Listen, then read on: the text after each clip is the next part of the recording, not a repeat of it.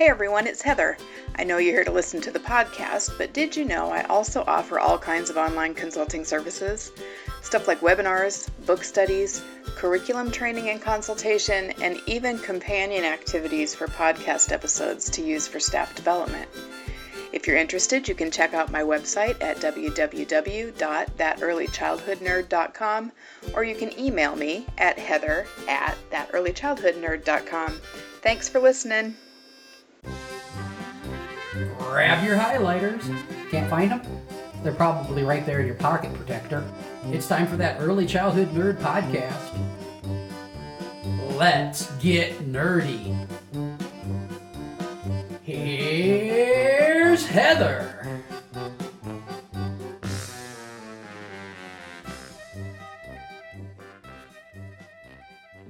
Hi, everybody. Welcome to another episode of That Early Childhood Nerd. I'm Heather Bernt-Santy. Um, and also today I have Liz Nolasco on the show. Hello. And Rixa Evershed is on the show again. Hi, everyone. Back for her second, her second appearance. Or third, depending on how we order the two that we're recording today. um, so we're gonna talk about uh surprising no one. We're gonna talk about play. today and maybe get into a little bit of um, conversation about how how the idea of play is becoming sort of contested and controversial in some um, some conversations. So we'll start with this quote, which is I think this is from Denisha Jones, right? This quote you sent me, yeah. Um, so Denisha says, "Joy, engagement, and reflection are the keys to liberation for both children and teachers." Through the freedom to take risks, knowing they are loved, the children are liberated from deficit orientations and adult imposed limitations on what play should look like. While liberated, they exhibit a type of confidence that only develops through freedom and love. Um, so, Rixa, will you give me the contact, give us the context for where that quote came from? So, uh, about a well, it's been two months now. Uh, back in July, uh, I attended the um, Human Restoration Projects conference, um, which is really a, a group of people who are looking to uh, reframe what education looks like um, and bring joy back into the classroom and really center the experiences of Black and Brown children, um, returning the idea of humanity and children coming into spaces with their own story, their own context, their own um, abilities, and um, kind of taking taking away a deficit mindset. And Denisha presented there, um, and she talked a, a lot about Anji play while she was there, uh, which I find just fascinating yeah. because of the way they view the child as so capable and my experience with that idea aligns mm-hmm. with children as capable children as problem solvers and innovators and not really needing grown adults in their space mm-hmm. um, that they they have the capability to drive their own learning so yeah that's where that's where she said it and i was just i took a screenshot right there and i now have it on the wall in my office because i was like it it just it like was a a gut punch of like mm-hmm. yes yes this is yeah. this is it this is what i see every day. Mm-hmm. yeah and it's really beautifully said i mean it really is is great um uh did you have anything you want to add in terms of initial response, Liz, to this uh, this quote? Or oh yeah, I mean, I think I, I guess I was just so taken by the link between freedom and love and how the two can and should and need to coexist to mm-hmm. provide this healthy environment for children. Yeah. Um, so I feel like so our other topic that the three of us are going to record about today is the image of the child, and I feel like it's going to spill into this conversation a lot too.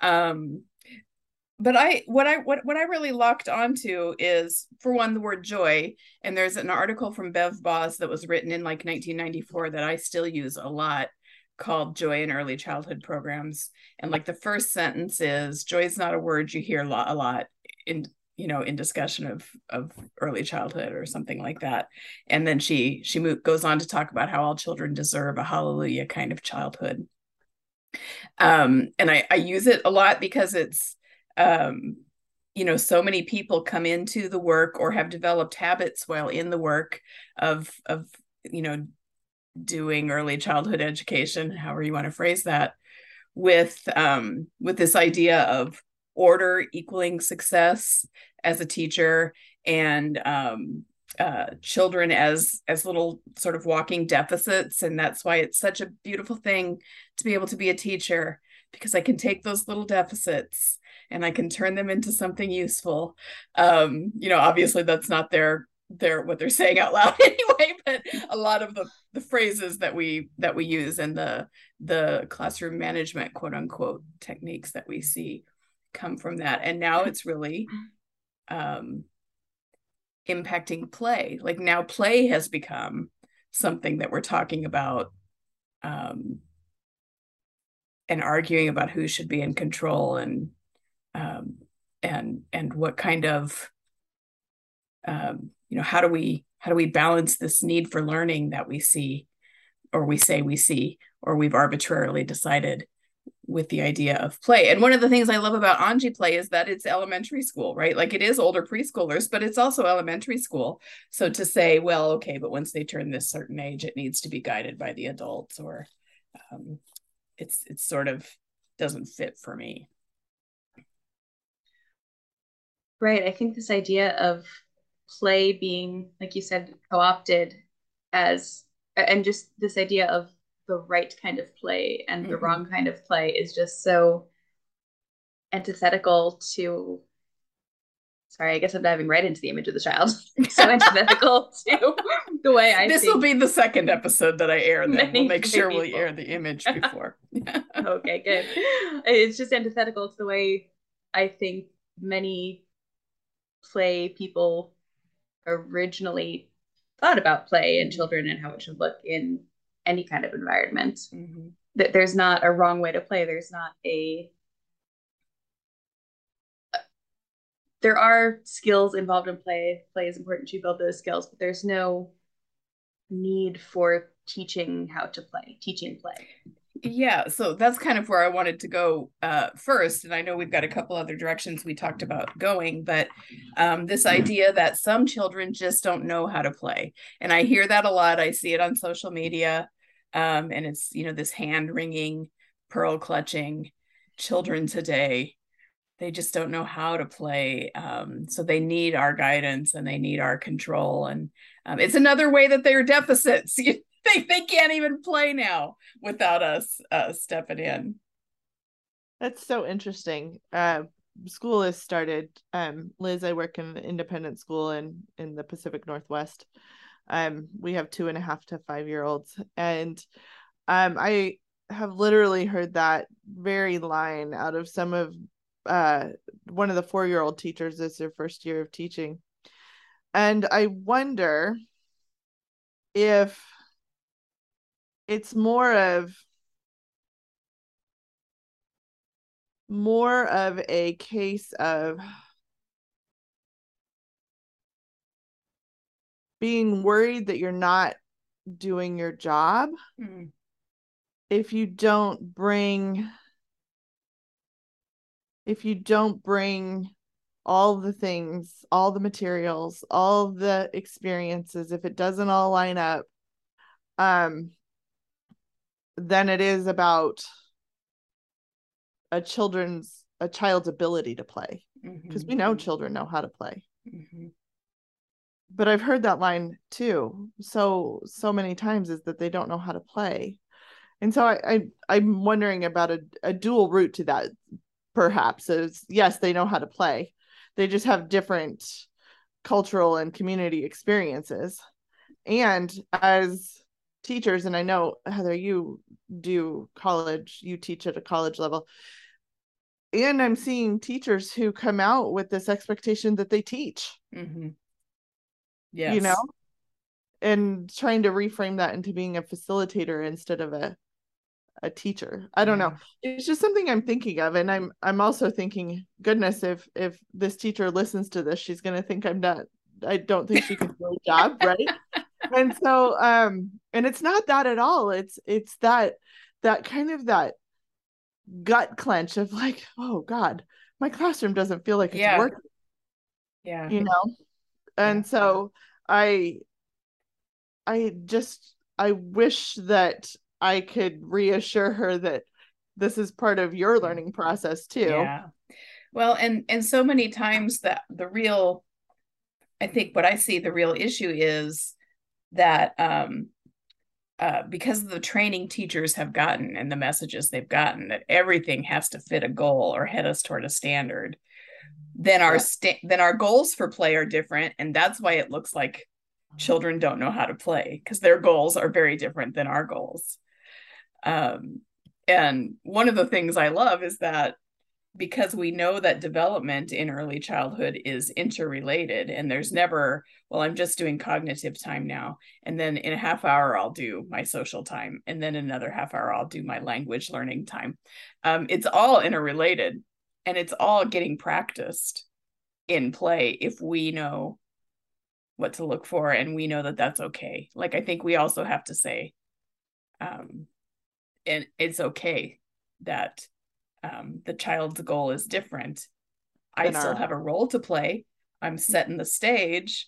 I'm watching what's happening. I, you know, I can ask some non-intrusive, expansive kinds of questions.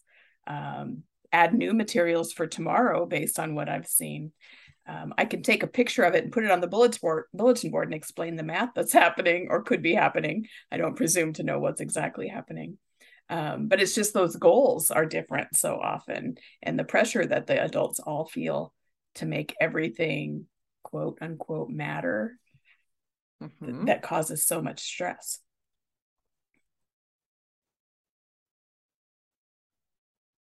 Okay, I was just pausing to see if anyone was going to talk. I listened to, I don't ever listen to the podcast really after I've recorded it and sent it off, but I listened to one this week and realized how often I'm just saying, yeah, yeah, uh-huh, yeah. So I'm trying really hard not to do that. And that's what led to that long pause. well, it, just- it raises me it, it floats up for me and yes everybody especially on zoom you pause to wait to see if anybody else to talk everybody's waiting for somebody else to talk but what i was thinking of is like the definition of the role of teacher is that you impart information onto other people right like i don't i don't know if that's exactly what the dictionary says but um I would guess that's our collective cultural definition, whether that's what the dictionary says or not. I would guess that's pretty accurate. Right. Mhm. And in play, it's self initiated and self directed, Mhm. And it's chosen by the child. So they don't need information from the adult in this space. They they have the information they already need. They're they're figuring out what other information they might want and how that fits into whatever it is that they're doing Mhm. and even if it is not created like if the child is taking the gray lego blocks that you might have set out on a table to be a, a structural building and instead filling a bucket with them for cooking in the dramatic play center um that child has a goal in mind that Mhm. child has something that they're wanting to use that material for and if it doesn't align with what our thought process was i'm wondering about do we we then need to step back and kind of observe instead of Mhm. step forward and say oh no no no those are for the lego table you can't take those to dramatic play Mhm. right and so instead taking that step back and saying huh i wonder what they're going to do with that i wonder how that figures into what they're doing Mhm. and trusting that they have an end goal that's valuable to them Right. and how scary it is to actually trust preschoolers for the first time or the first month or the first year Yeah. Yeah. after coming out of a teacher training program that says well you're the adult you set the curriculum you set what they're going to be doing and Mhm. having that moment of watching them take those blocks to go from the building to making soup is yeah. terrifying which exactly going back to what you said am i doing my job if i'm trusting them. Yep yep. And was my degree worth it if i'm now not in control? Right right that comes up a lot too. Um oh shoot. Someone say something because i forgot what i was just going to say.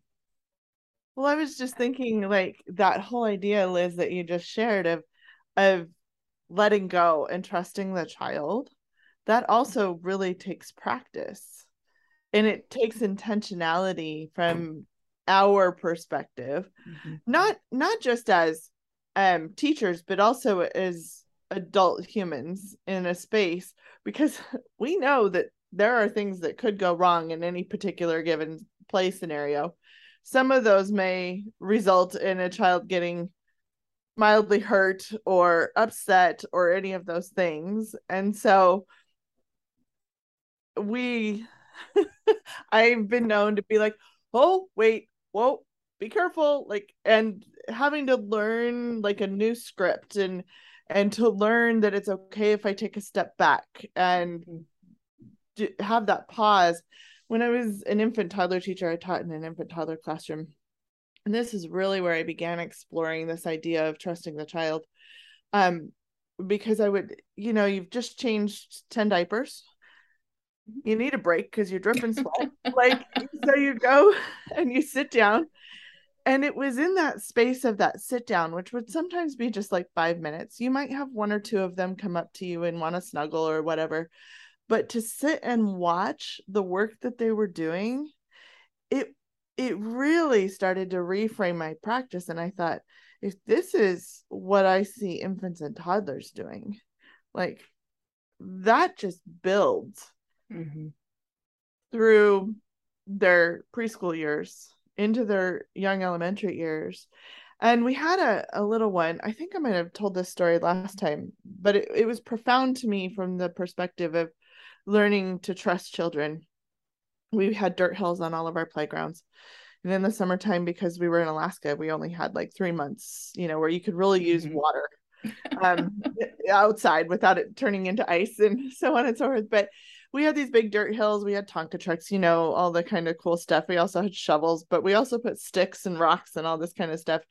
And from the time he was about um 12 months to the time he was five, he played on the dirt hills like all summer long.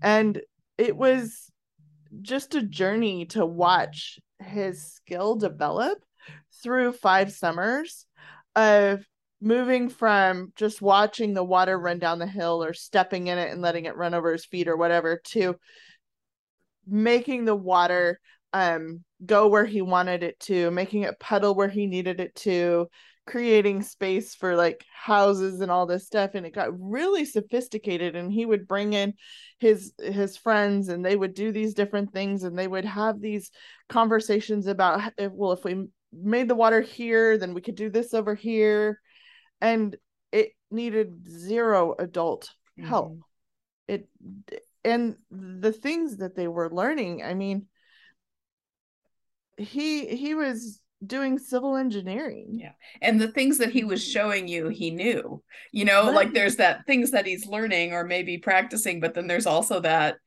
i can see what he knows i can see what he already is competent about yeah. and and with um and i feel like that's one of the things that we miss when we um when we feel like we need to be sort of in control of everything and i so tiffany pearsall's really good at helping me remember this because i tend to get all excited about um uh, in my criticism of guided play or whatever. But there are times when children do want to learn something new that requires you to do a little direct instruction with them, you know, whether it's a specific um, I mean, in in one of the stories she tells, it was like even a craft that she didn't have a craft area set up, but this little girl wanted to do it.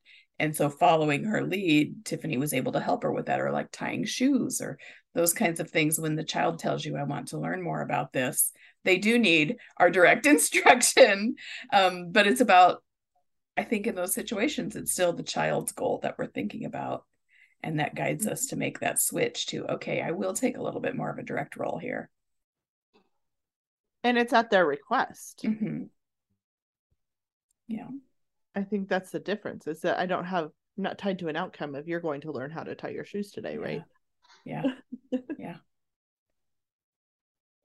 i wonder something that's not mentioned here, but I think has to be implicit if we're talking about the role of play. I'm sorry, I'm taking a little bit of a hard left here, so feel free to course That's correct okay. as needed. That's okay. Yeah. um, the role of freedom, liberation for children and teachers, it leaves out the families. Uh-huh. And I think there's such an important element here of obviously bringing families on board, getting them on board with what you're doing, but being so mindful of where they're coming from. Um, so you were talking a little bit about how some of that freedom and sometimes play results in, you know, the scrapes and the bruises and the falls and those kinds of things. And knowing that some of our families are coming to us in a place in their life where they're going to be so heavily criticized and judged and could genuinely face consequences. I mean, my God, if there's some really atrocious custody battle or a family Yeah. has some kind of child services record and they can't document it, you know, if we see something happen, it's, oh, it's play, you know, he tripped, he fell. We can't document, the parent can't document someone who surely means well, but is in a position of significant power Uh-huh. sees some kind of unexplained pain, we need to really be cognizant of how we're serving those families Mhm. and the children in in their highest and best interest as well. Right. That's a I mean that's a really good point that I hadn't thought about. Um but that's that's one of those situations where we come up with a reason that we need to consider something we really need to consider when we're making these decisions. Say, "Oh, someone might be in that situation and harm would come because the child got a scratch or whatever." So we don't say, "Well, then no children get opportunities to make to get scratched ever." We say, "Okay, so what can we do? Yeah, to support that family um, if we know about it we don't always know about it so then okay what do we do to support any family who might be in that kind of a situation and still maintain this there's also interesting cultural ideas around play too and what Yeah. play should look like um given a cultural background. And and culture can be everything from inner city urban all the way to a rural farm right? And they it's, or just this specific household. Right. It has it may not have anything to do with coming from another place in the globe. It, Mhm. it could just be about um where your house is what you have access to yeah. things like that. And to i love that you brought up families liz because Mhm. that is such an important piece to make sure that we're including um in our our community right? Um what what do you want for your child? How can i support this? How can i um provide them with opportunities for freedom and liberation where they can truly explore who they are what they're interested in um they can demonstrate what they know um and i can still say what you are bringing to us is valuable as well Mhm. and we want to make sure Mhm. that it's considered and supported Yes. Yeah, absolutely.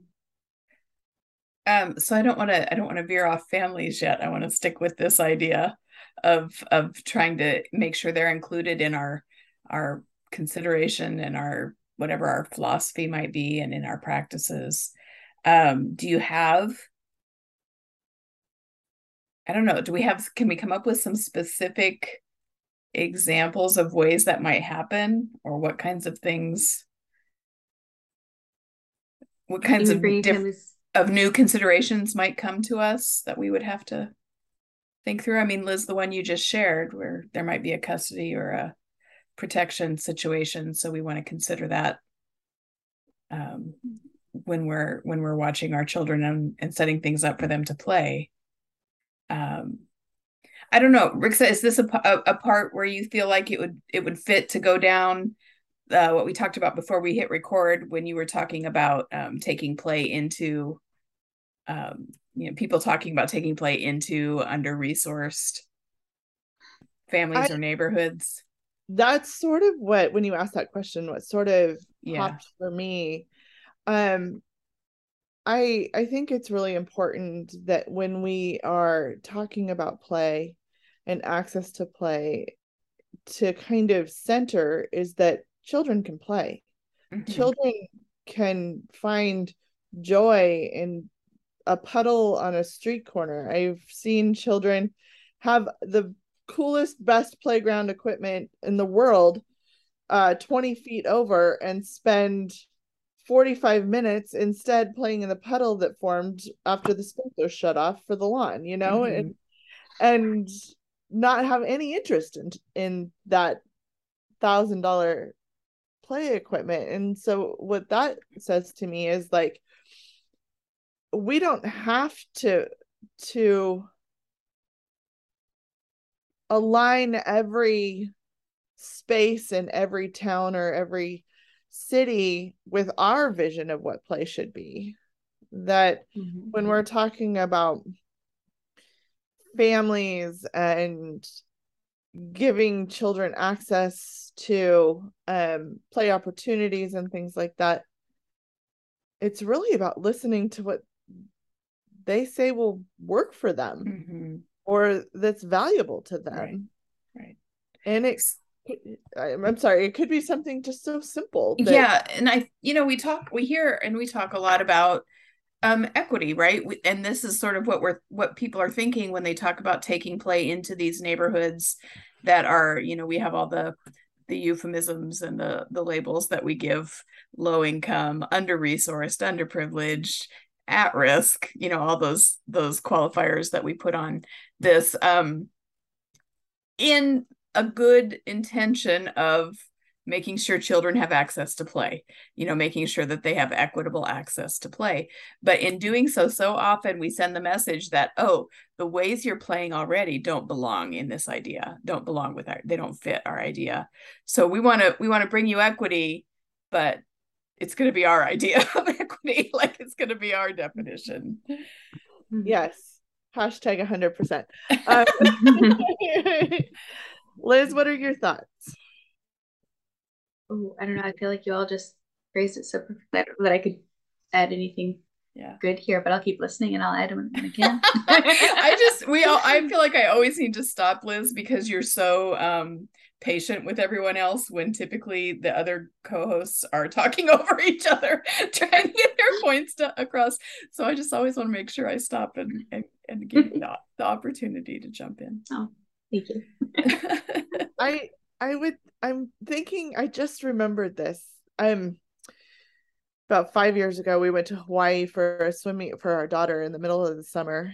Um and we stayed out on Ewa Beach, which is a moderate income neighborhood on Oahu. Um, we had a little beach cottage Airbnb that we rented out there, and it was right in the heart of there were native hawaiians there were military it was just really a like a local community mm-hmm. and the beach wasn't fancy it was just it was really just sand mm-hmm. palm trees and then houses and um after um school would get out every day we um we if we were down on the beach all the local kids would come down there with their boogie boards mm-hmm.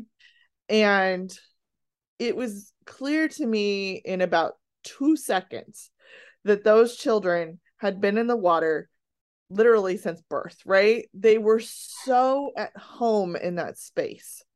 There was no playground there, there was no pretty bus stops, there was no, it was just like some beach grass, some sand, some old um, military bunkers that had largely kind of fallen apart and these kids in their boogie boards. and they were out there for hours and they would practice tricks. They would flip. They would see how many times they could go up on the beach and have the waves carry them back out. I don't know if you've ever seen that done, but it's fun to watch. There, they ride their boogie board all the way in, and then the wave pulls them back out. And so they would have these contests to see who could do that the most times. and the whole time, nothing but joy mm-hmm. like laughter and ribbing each other. And these were kids from like four years old up to like 16 or 17. It was it was this huge community span of ages and abilities and the older kids watching out for the little kids someone's little brother might have come along and you know their little sister and they just wrapped that person in and and talking in native hawaiian talking in english and native hawaiian Mhm. like you know it was all of this like different skill levels different abilities and it meshed so seamlessly and with so much joy. And i'm thinking they didn't need something s- specially built for play to play. Mhm. and was something being specially built there would have really hampered and and and snuffed out their play right? Yeah. Yeah. And then So- they about three hours four hours later they all kind of drug in. They had to have been exhausted. Yeah. i mean and starving at that Yeah. point you know? Yeah. Yeah. So it comes back it's coming back to me uh for me to the to the words joy and liberation. Um you know I, I i know that as we've been talking i've been talking about what children might be learning or talking to people about what learning happens in play.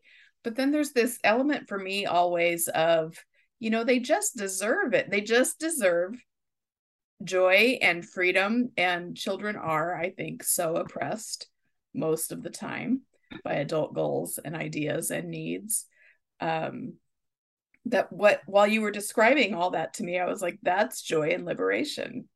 That's trust in in children. It, it could also be necessity you know maybe maybe the parents aren't home and and they're still working and so the children need to have this place they can go to or whatever but um yeah there's also why why i i spend a lot of time um advocating and arguing for the value of play in terms of of learning and development but also god it's just what they're supposed to be able to do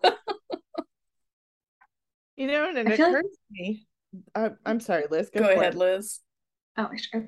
I feel like what what stuck out to me in that child initiated play scene that you just you know constructed for us was the contests. And maybe I got hooked on the wrong thing, but this idea of these child created contests that are just for fun rather than this blanket policy of nothing is a competition or everything Mhm. is a competition and you know the the adult initiated versus child initiated contest and the, the freedom to say I can go farther than you can, which is Mhm. just that classic childhood right. experience, yes. right? and the Without someone choice to not be part of it if you didn't want to be part of it like uh, I'm just having fun. I don't want this to be a contest so i'll let you three have your contest and i'll be fine over here myself like just so much in yeah. that little story. And i was witness. There were no adults on the beach. Mhm. I was there as somebody outside of the context of this entire thing. And I, I wonder too is how much we inhibit children from being able to access this space of Mhm.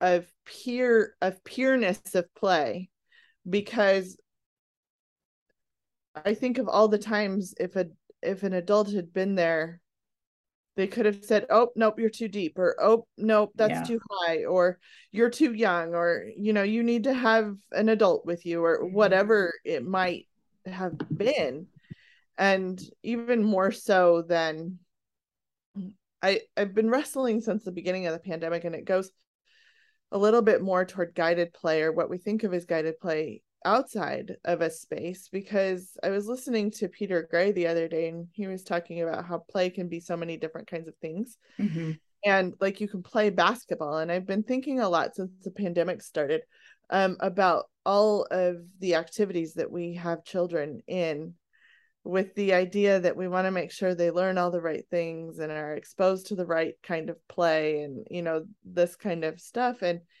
and those children on the beach that afternoon had no place that their parent was rushing them off to.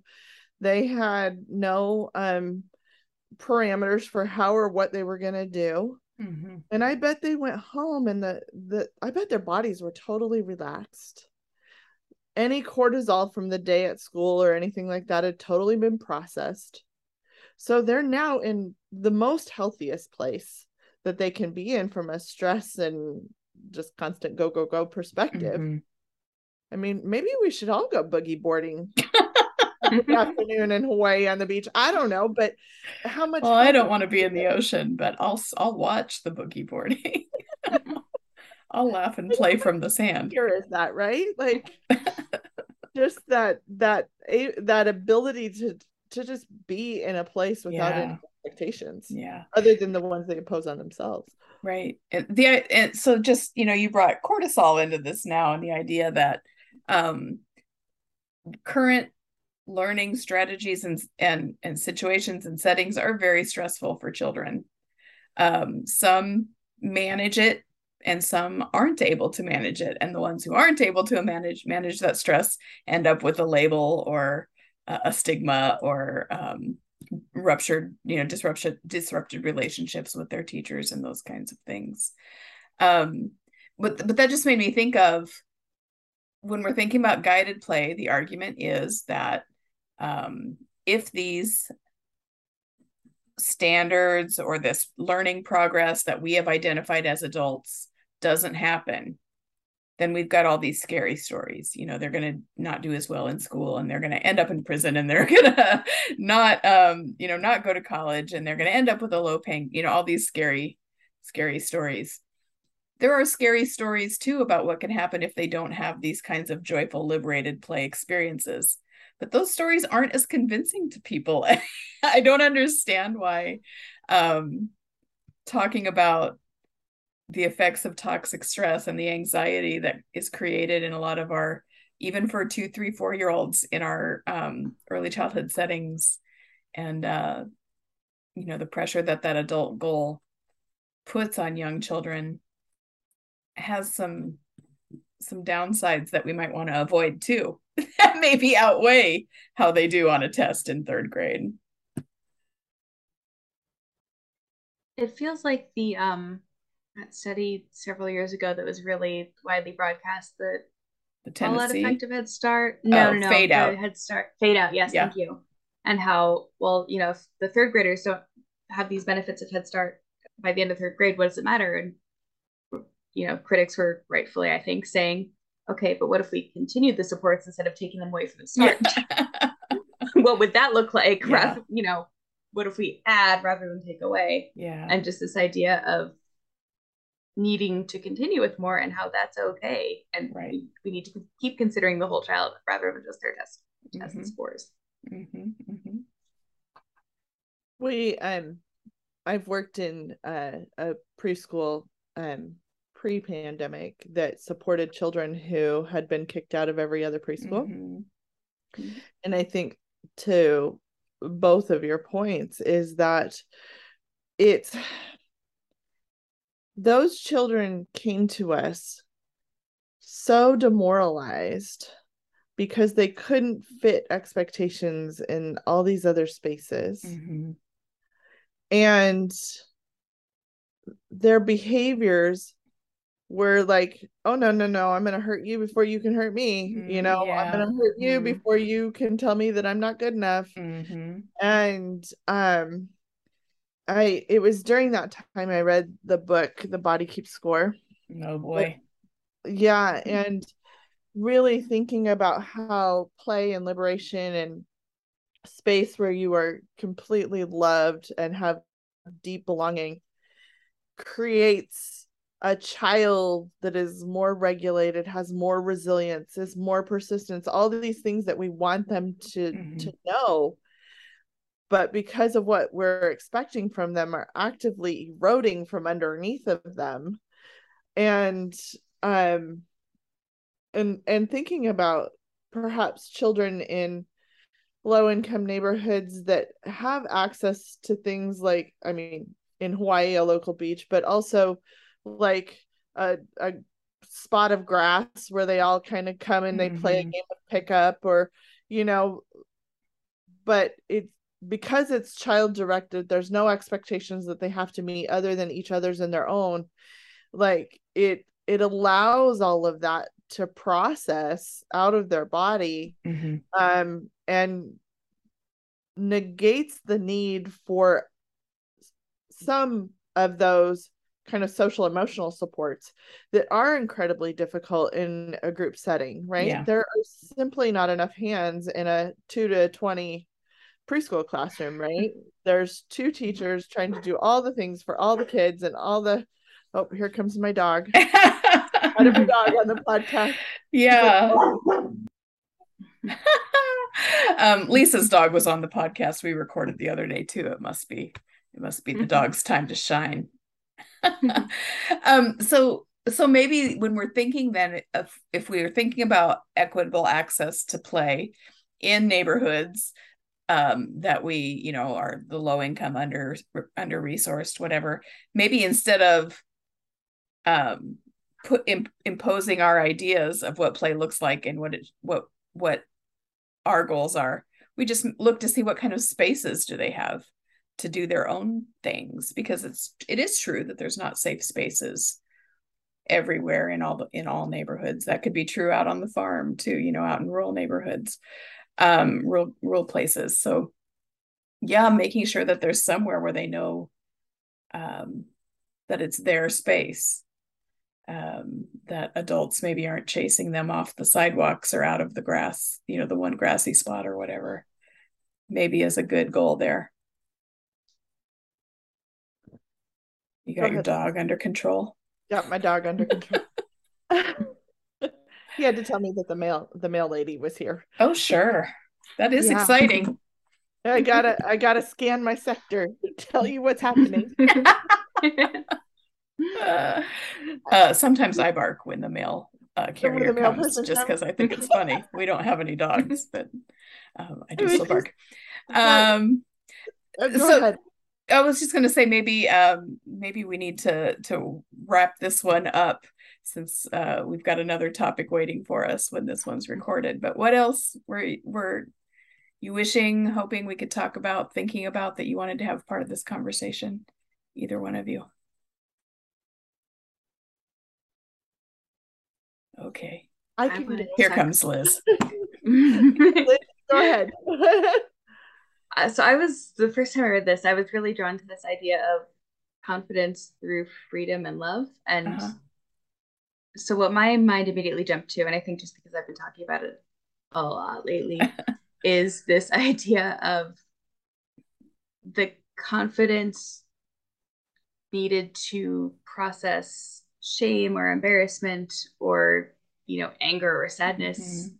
in a healthy way to own like ooh i did mess up there and also be able to bounce back and i think that's so crucial to so much play Mhm. because in dramatic play or in a game or in a sport you know you're going to fall outside those rules you know Mhm. at some point every child is going to have that moment of who fell outside the social norm there and being able to have that community be a citizen in that community where yep we all do it that's okay you Mhm. learned and now you're getting back into it right yeah. instead of this the the shame that just piles on and adds on that you can't recover from Yeah. that is present in those spaces that are so tightly controlled and Mhm. so built on this deficit model Mhm.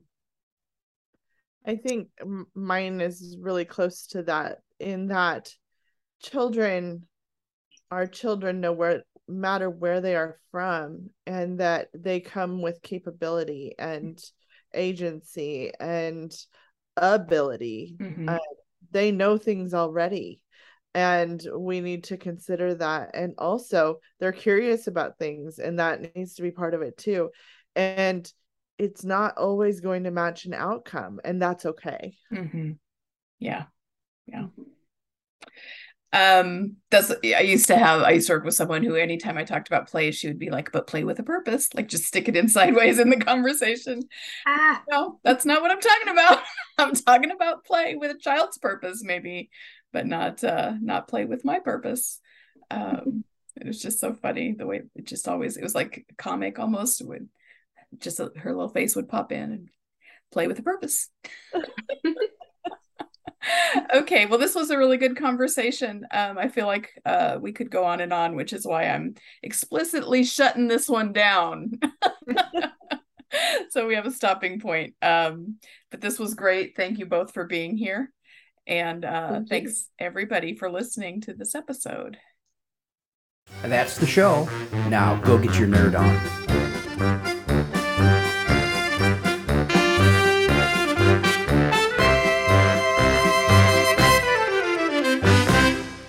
This has been an Explorations Early Learning Upstairs Studio production. Oh.